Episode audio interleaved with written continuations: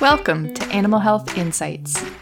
This podcast was created to connect producers, veterinarians, and animal owners, and to introduce you to the people and the organizations who are working to support animal health in Canada.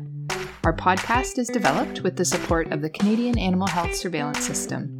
Through these podcasts, CAS aims to engage veterinarians, producers, and the public in discussions around animal health and infectious disease as part of work to strengthen animal health surveillance through knowledge, awareness, and data sharing. I'm your host, Dr. Kate Todd. I'm also a veterinarian. Let's get started. The recent pandemic has really highlighted the potential risks associated with zoonotic diseases. These are diseases that can be transmitted from animals to humans.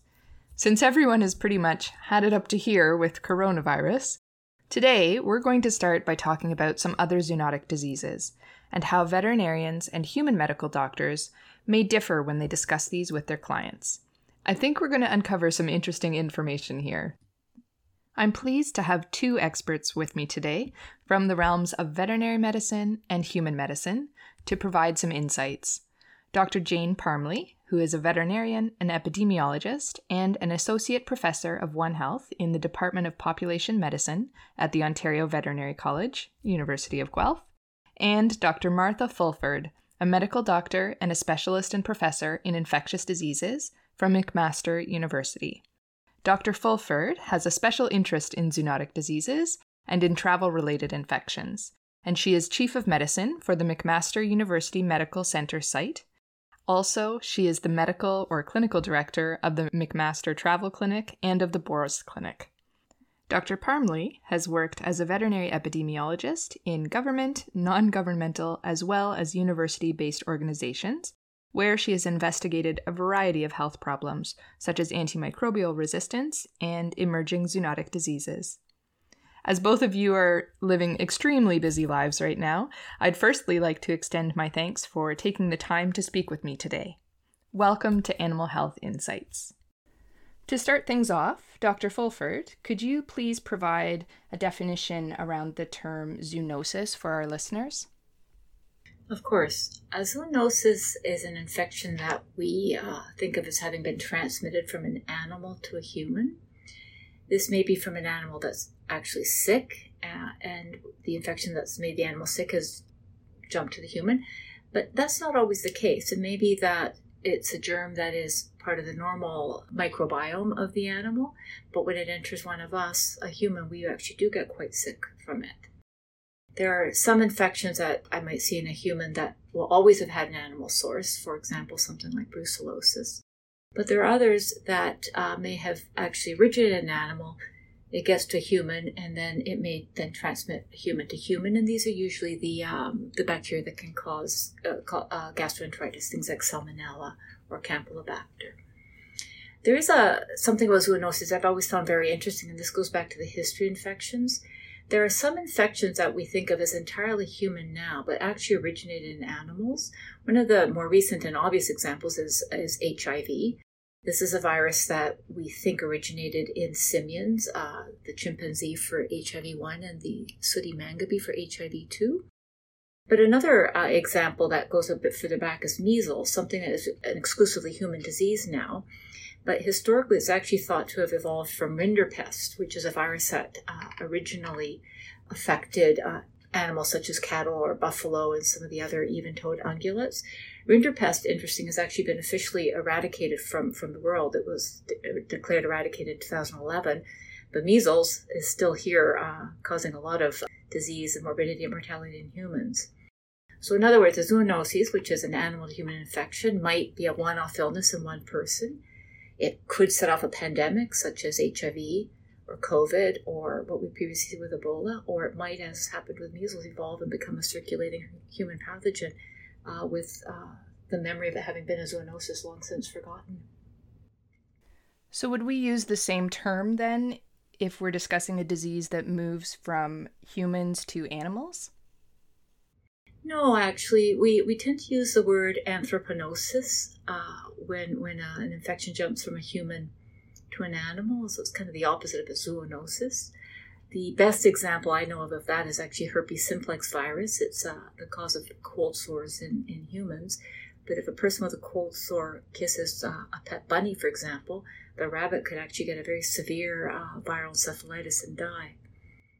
So, just what is it that allows a certain disease to move from an animal to a human, or vice versa? It's a very good question. I don't think there's any one specific thing, but the, the single most important issue is obviously that we share the environment. There are examples when humans move into previously unoccupied lands or ecosystems and we're suddenly exposed to uh, new pathogens, such as occurred with Ebola in West Africa or in Central Africa.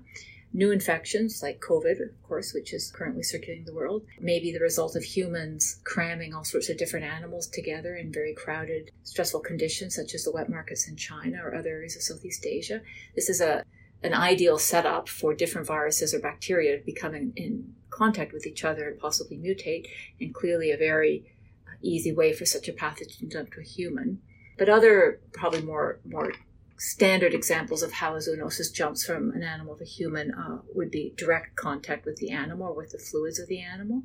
And that could happen perhaps because you're looking after a sick animal and it either has diarrhea or it's sick to its stomach could be because the animal's bitten or scratched a person. There's obviously contact that way with saliva, but it could just be from petting the animal. If there's a bit of contamination on the fur, our hands get contaminated, it might be transmitted to us. There's indirect contact, which is more from the sharing of the environment, where we might touch uh, objects or surfaces that an animal has inadvertently contaminated. It could be on, in a barn or a stall. It might be a bird cage, a hamster cage, a chicken coop, It could be plants or soil where an animal might have relieved itself, and it could even just be from the food and water dishes for our pets uh, that might have been contaminated. We have obviously risk of exposure from food or water. Food might be undercooked meat, un- raw or undercooked eggs, could be fruits or vegetables contaminated in the fields. And then water it's usually if water sources either wells or, or groundwater have been contaminated almost always from the feces of an infected animal. In canada a really good example and you know, unfortunate example was was the walkerton outbreak with the e. coli 157h7 and finally probably the last way zoonosis might go from an animal to a human is actually when it's transmitted by a vector and these are usually insects such as a tick a mosquito a flea or a louse and examples are things like Lyme disease, tularemia, plague, uh, which can be transmitted by fleas, yellow fever, which is normally something that we see in, in simians but can easily be transmitted to humans via a mosquito. So, Dr. Parmley, perhaps you could then explain the concept of One Health for us and why zoonotic diseases are a big part of this concept. Sure. There are several different definitions of One Health, but for the most part, they share common core elements. To me, One Health can be both a concept and an approach. As an approach, One Health represents or reflects a, a, collaborative effort of many disciplines, working together at many different levels locally, nationally, globally, and in many different ways, ultimately to attain the best possible health for humans, animals, plants, and the environment. As a concept, One Health recognizes the many direct and indirect interconnections between human health, animal health, plant health, and the health of the environments that support us all. Historically, One Health has really focused on the interconnections between humans, animals, and the environment. But as the field evolves, these traditional pillars have been expanded on, and the biggest change recently is the addition of plant health to that definition. There are many areas or topics, sort of One Health problems, uh, that emerge from these interconnections, and a broad holistic view is necessary to understand the entire problem and to find effective solutions. One of the most commonly listed One Health problems is zoonotic disease, and as Dr. Fulford described, these viruses, bacteria, or other microorganisms can move between animals and people. So the idea that animal health can affect human health is perhaps more straightforward for zoonotic diseases than it is for some of our other messy One Health challenges. Now, there is an aspect of One Health that I personally find a little bit trickier to wrap my mind around, and that's the environmental connection. I know you have a really strong understanding of this. Could you explain how this ties into One Health? Yes, I think many of us find the environment to be the trickier pillar to define and include in, in our One Health work. If we take the example of zoonotic diseases, whether or not a virus or a bacteria can pass from an animal to a human depends on the characteristics of that specific zoonotic disease agent and on the nature of the connections between animals and people. How we interact with animals depends on our environment. In One Health, most of the environmental emphasis has been placed on the natural environment. But more and more, we are also recognizing the importance of built environments. For example, how cities are designed can affect how people may come into contact with animals. And we're also beginning to better recognize those environments that are more socially constructed, things like the political, financial, cultural, or social environments. These socially constructed environments affect the type of work that we do. For example, a farmer would have very different interactions with animals than an office worker, or the likelihood that we have other health conditions, such as diabetes or heart disease, that may make us more likely to be infected or less able to fight off an infection. Basically, for me, the environment represents the many different places and conditions that can affect how animals and humans come into contact with each other. So it seems like there is a bit of a shift now in veterinary and medical perspectives to really begin connecting the two medicines to provide medical treatment that considers this bigger One Health picture. I feel like veterinarians are pretty comfortable considering some human health aspects or zoonotic diseases when when treating their patients. Is this accurate, Dr. Parmley, or do you feel there might be some room for improvement here? I, I do think it's accurate and I think there's room for improvement. I think veterinarians are aware of of some of the risks that their sick patients may present because they may be at risk of of being infected with those agents as well. So if we're thinking about zoonotic disease, veterinarians I do think are quite aware of some of those threats. But I do think there is room for improvement for a lot of maybe the other factors affecting health. So things like mental health and well being. I think there's always room for improvement there. For some connections between animal welfare uh, and abuse and, and human welfare and abuse, I think we can probably do better at increasing awareness in some of those areas as well so I, I think veterinarians actually are well positioned to think about the zoonotic risk in the patients from the patients that they see. I do absolutely feel though that there's room for improvement in terms of how veterinarians incorporate the One Health approach when treating individual patients or herds. And I think that struggle with this in the same way that doctors do, that there's a lot to consider in, in a One Health approach, not only because of the direct threat maybe zoonotic disease poses, but all of those determinants that affect the health of their patients, the health of the animal owners, and other considerations on a farm or even within a household. And so it's about thinking of that big picture. What caused that animal to be sick? What drew that that owner to bring the animal in? And thinking about that big system behind that ultimate health challenge is difficult and it's particularly difficult if you are short on time and don't have all the answers right in front of you. How do human medical doctors include a One Health approach when they're treating their individual patients, perhaps for a zoonotic disease, Dr. Fulford? Are they considering the pets or the farm animals that a patient may be exposed to? I'm probably in some ways not the best representative for answering this, given that I'm an infectious disease specialist and I have a particular interest in zoonoses. I always ask about exposures, and I'm I'm very aware of this, and a very strong advocate actually of the of the One Health concept. I think it's critically important. But sadly, I actually don't think that most medical doctors are as aware of One Health as they could be, and, and in fact, I'm rather sad to report that it may be that some of them aren't even aware of the whole concept of One Health. It would not be surprising for me to be referred a patient with what uh, could very clearly have been be a zoonosis, and the question of animal contact hasn't even been asked. So, from the medical physician side, I actually think we have a long way to go in incorporating One Health into the care that we provide our patients. So, this leads into my mini uh, experiment for this episode. I thought it might be fun and interesting to ask some veterinarians and some medical doctors which zoonotic diseases they speak about regularly with their clients.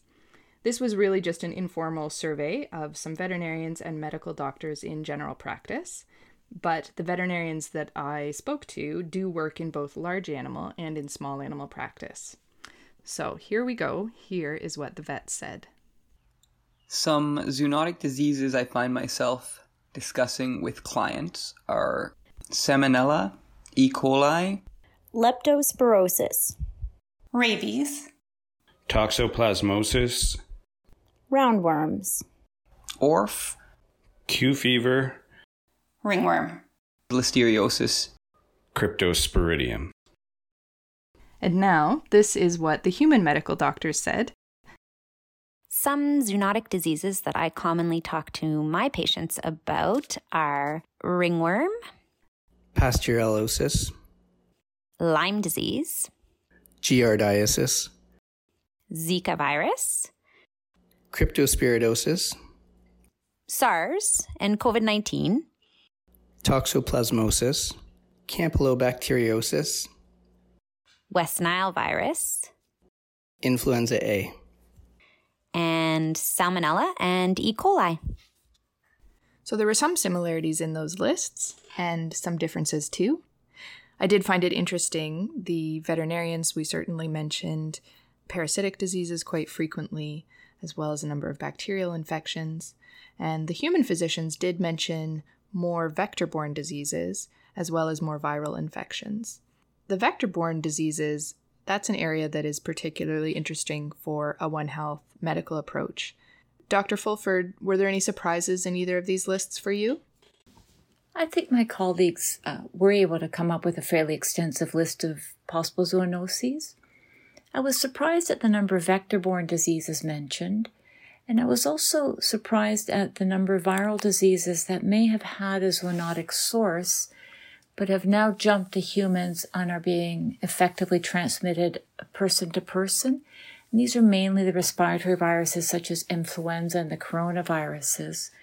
Uh, once they have jumped into the human population, uh, the zoonotic source becomes a lot less relevant, uh, unlike other infections which do require ongoing or recurrent exposure to animals.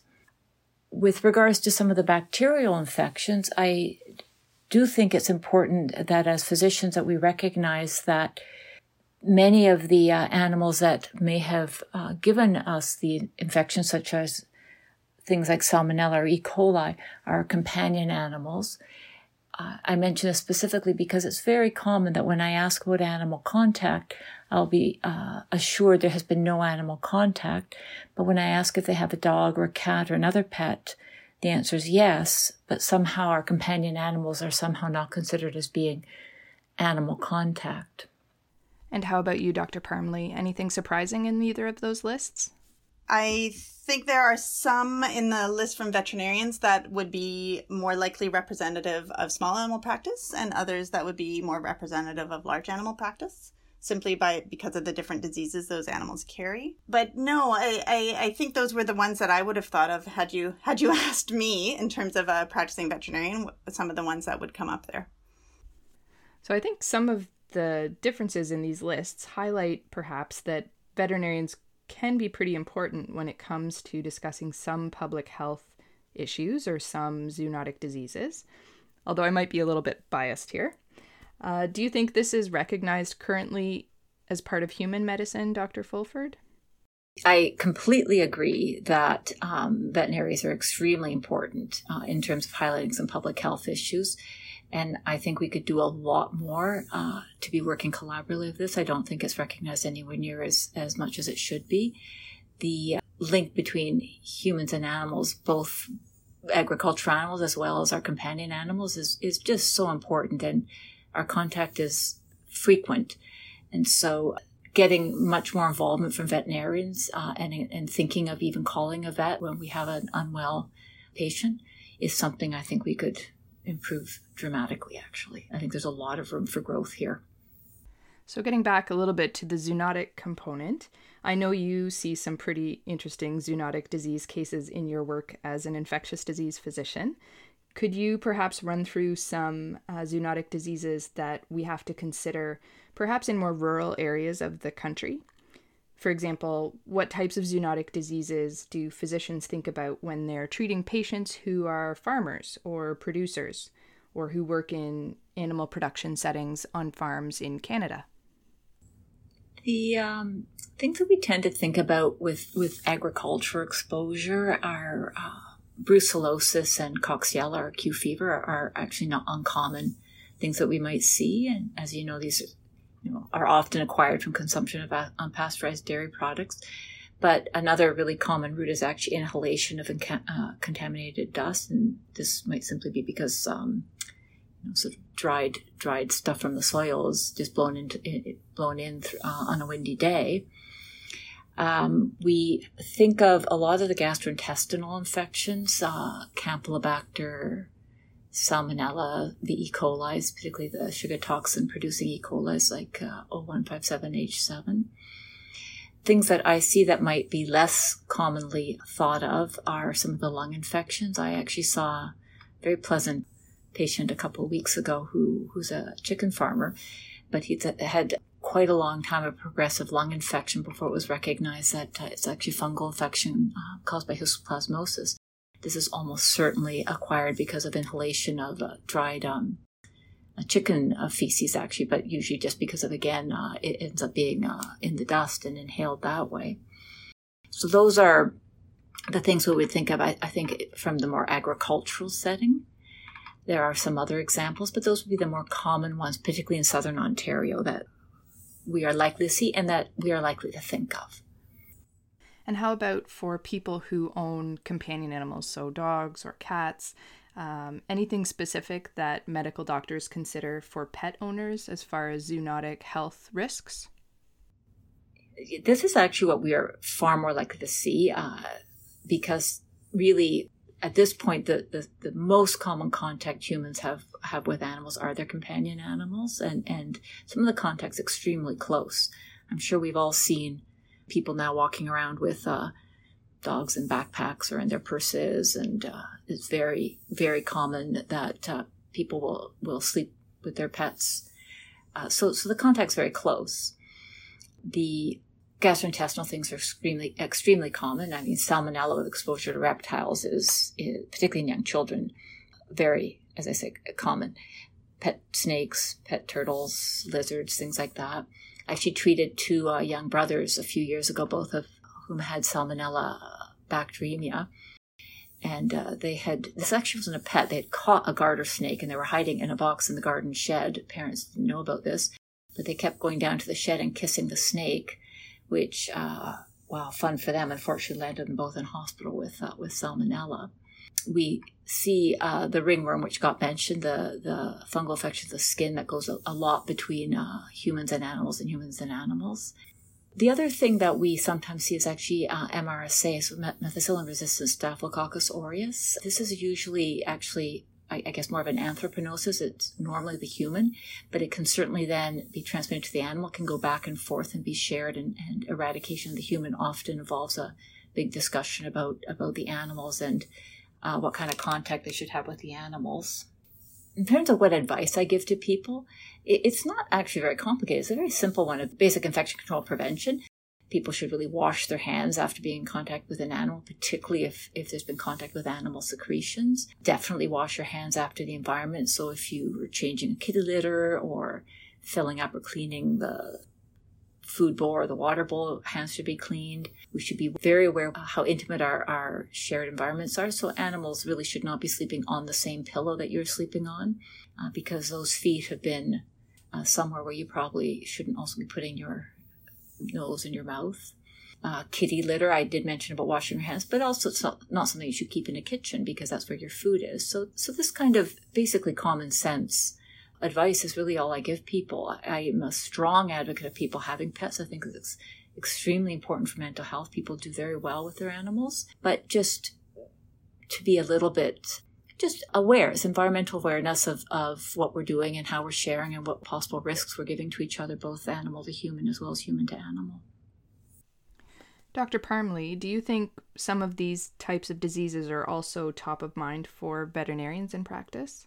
I guess, particularly in large animals uh, or large animal practice, what happens when a veterinarian diagnoses a disease in an animal and it's potentially zoonotic? Yeah, just going to the to the first part of the question, I, I think those are some of the diseases that are also top of mind for veterinarians in practice, particularly the ones that Dr. Fulford listed for small animals and, and pets. And some of the ones she mentioned for large animals are also top of mind. We don't see a ton of zoonotic agents in our large animals, typically in southern Ontario or Canada, but they do happen, and things like Coxiella are certainly present and, and things that we need to be aware of. In terms of what happens if a vet or when a veterinarian diagnoses a disease that is potentially zoonotic, one of the first steps that the veterinarian will take is to those basic biosafety protocols and, and infection prevention and control, hand washing, just basic sort of common sense practices. But if the owner of the patient or the owner of the animal is worried that they may have contracted that disease, their first step really is to contact public health or their family physician. It is really important that the veterinarian recognize the boundaries in terms of practice and and that practice of human medicine is not something that's in the purview of the veterinarian. And so I think that actually is a really great opportunity to start sometimes a dialogue with the medical community when you're referring a client who is potentially concerned that they may have contracted an infectious agent to get in touch with their physician and that as a veterinarian you'd be happy to talk to that physician as well. That's a really good point, I think, Dr. Parmley. I have to say, I would be remiss if I didn't touch here on reportable diseases and how zoonosis is linked to reportable diseases. As our listeners may know, when a medical doctor or a veterinarian suspects that their patient may be infected with a certain disease based on their clinical signs, their history, and their presentation, in some cases they are required to report this to either provincial or federal authorities. We'll talk about more reportable diseases in future episodes. But for now, um, I know there are reportable diseases in both human and animal medicine. Are all reportable diseases zoonotic as well? Dr. Parmley, could you explain a bit perhaps about the veterinary side of this? And then we'll hear from Dr. Fulford. Not all reportable diseases in animals are zoonotic. Many, um, especially those that affect livestock animals, are production limiting diseases with no known ability to infect people. But that doesn't mean that they can't have detrimental effects on human health. A good example of this was the mental health impacts of the foot and mouth disease outbreak in the United Kingdom in 2001. This virus causes disease in several different livestock species, but not people. But the death of so many animals and the loss of livelihood for farmers negatively impacted the health of many involved in the outbreak, including farmers, veterinarians, feed companies, and many others. Dr. Fulford, what would you have to say about reportable diseases from the human realm? So, for us, uh, many of the zoonoses that are, in fact, on our reportable disease list, but it's not exclusively that. Probably the most significant component of the reportable disease list that we have are actually the communicable diseases that go uh, human to human. And these are things like all the sexually transmitted infections, the viral hepatitis A, B, and C, uh, any bacterial meningitis, invasive group A streptococcal infections. And then the other uh, group of reportable diseases are the vaccine preventable diseases. So when we actually get a case for an outbreak of something like measles or pertussis or diphtheria, that is very much a component of the reportable disease list. So we do have the zoonoses, but we also have a lot of other uh, illnesses on, on the list. There's also some interesting tie ins of zoonotic diseases with people and with animals who are interacting with wildlife populations. I think likely here there's a whole episode, a whole separate episode that would cover this topic. But since that environmental facet really gets tied in here nicely, perhaps, Dr. Parmley, you could share a couple of examples just to pique our interest. Absolutely.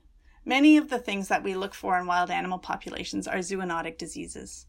Many of these diseases have wild animal reservoirs, and a reservoir really is those animals or populations where the disease agents um, can commonly be found. Some of these are vector borne diseases, those infections that can be spread by things like mosquitoes or ticks, like Lyme disease or West Nile virus. But they can also be foodborne, for example, trichinellosis in bear meat or walrus meat, or these zoonotic agents can be spread by direct transmission from a wild animal to a person, and rabies is a good example of this route of transmission. But I do really want to emphasize that wildlife are not really the environmental pillar of One Health, although they are often presented this way. They are still animals, and as our environment changes with climate, urbanization, human population growth, how we interact with wild animals is changing, and this may present new ways and places for zoonotic disease agents to move from animals to people. Just on this point, though, I really don't want to leave you with the idea that wildlife pose only a threat to the health of people and domestic animals. I feel it's really important to emphasize that disease transmission from an animal to a person is much less likely if all populations are healthy. In other words, working to maximize the health of all humans, domestic animals, wild animals, and environments will protect us from disease. And I think this is how a One Health approach can really make a difference going forward. It'll help us switch our perspective, in this case, from how wild animals can threaten human health to how better health for all can make for better human health. Could I just also interject about the environment? Uh, one thing that I've become increasingly aware of is the role of climate change. And one of the most obvious ways that I'm seeing that is actually the increased uh, range that we're seeing uh, previously uh, unseen vectors in Canada. The one that probably most people are aware of is the fairly dramatic spread of the uh, black leg tick, which is the the vector for Lyme disease. But recently, we have been starting to find uh, a mosquito, the Aedes aegypti mosquito, in southern Ontario, and this is uh, a, species of mosquito that we never ever had in Canada in the past. But because of climate change, it is now overwintering. And the reason this is important to me is that this is actually the mosquito that uh, transmits most infections, uh, including things like yellow fever and dengue fever. So, with the increased range of the mosquito, we may actually start to see some of these mosquito borne uh, arboviruses that we never uh, saw in, in, the past in Canada. And this is something we are keeping a really close eye on is is that uh, spread and that uh, movement of the mosquito north. So that role of the environment and our that part of One Health, uh, it really infiltrates all of our health uh, in in all sorts of ways. So with all of these zoonotic disease connections between human and animal health, what opportunities are out there for human doctors and for veterinarians to discuss some of these areas of health and disease crossover. Dr. Fulford, do you know of any resources? Well, one that I actually use all the time is a, a, blog that actually comes out of out of your university from the University of Guelph, which is uh, Worms and Germs blog, because uh, it tells me a lot of what's going on in southern Ontario and what is happening in the veterinary world. For example, uh, it was from that blog that I read about uh, an outbreak of Brucella canis in puppies in the Kitchener area and this actually was extremely interesting because we had some unwell people coming from that area, and our normal serological test wouldn't have picked this up. So it was really important for us to know this and actually let our lab know so that we would actually have this on our radar for, te- for testing. So it would be nice if we were able to create some sort of a unified um, communication tool. I know infectious disease physicians are probably have access to them, but it would be super important for this to be available to the frontline physicians as well. Something that we're not, as I said, I said earlier, I, I think we don't do as good a job as we could in terms of sharing the information. But these are sources of information that I advertise far and wide as a really good way of finding out what's going on in the veterinary world and that what might have an impact on our patients. How about you, Dr. Parmley? Do you have any resources that might be helpful for medical doctors or veterinarians when they're trying to think about these zoonotic and One Health concepts? The Worms and Germs blog certainly was the first one that came to mind. I think there's many of us too that have individual relationships that span those those different disciplines between the the medical and the veterinary worlds and working to build th- those networks and increase collaboration and communication across those networks i think is something that's probably each of our responsibilities There is some work going on nationally in Canada, things like the Community for Emerging Zoonotic Disease that presents a, a venue for talking about some of these things. But I also think we need to include much more than just the human and veterinary worlds and, and include some of the, the community groups, the agricultural production sectors, because a lot of these diseases and the determinants that determine whether those diseases are present are things that veterinarians and physicians may be aware of, but we're not the only ones. And creating those fora for better communication across multiple disciplines, I think will be really important in the future. And there are conversations, at least at the university level, in terms of training future students, future practitioners to work across those disciplinary boundaries. But I, I think it's something that will take quite a lot of time. So, what would be some good ways for producers or animal owners to learn more about which zoonotic diseases they should have on their radar? Dr. Parmley? I think the first step is to talk to their veterinarian. There is some good online resources from different provincial ministries, uh, from the federal government, from some of the surveillance networks. But I do believe that the best advice is local. Threats are different in different parts of the country and different parts of the world. And your veterinarian is a really great first step to ask those questions and to get a little bit more information, as is your local family doctor. Dr. Fulford, would you have any suggestions for producers or pet animal owners as to where they might find more information about zoonotic diseases? I completely agree with what was already mentioned. One thing I sometimes also refer um, my patients to, particularly if they're getting a slightly more exotic pet, is actually the Centers for Disease Control in the US. The CDC has some very good information pages on zoonoses and particularly with certain pets. Uh, but I do also make sure that if somebody's getting an animal, because again, my, my contact is most likely going to be with people who have, who have pets, is I do make sure that they actually have a vet because it, it's a little bit uh, surprising to me how sometimes people get get an animal and don't really consider the ramifications of, of animal ownership. So that is a huge source of information, I think, as well as is that information from the vet.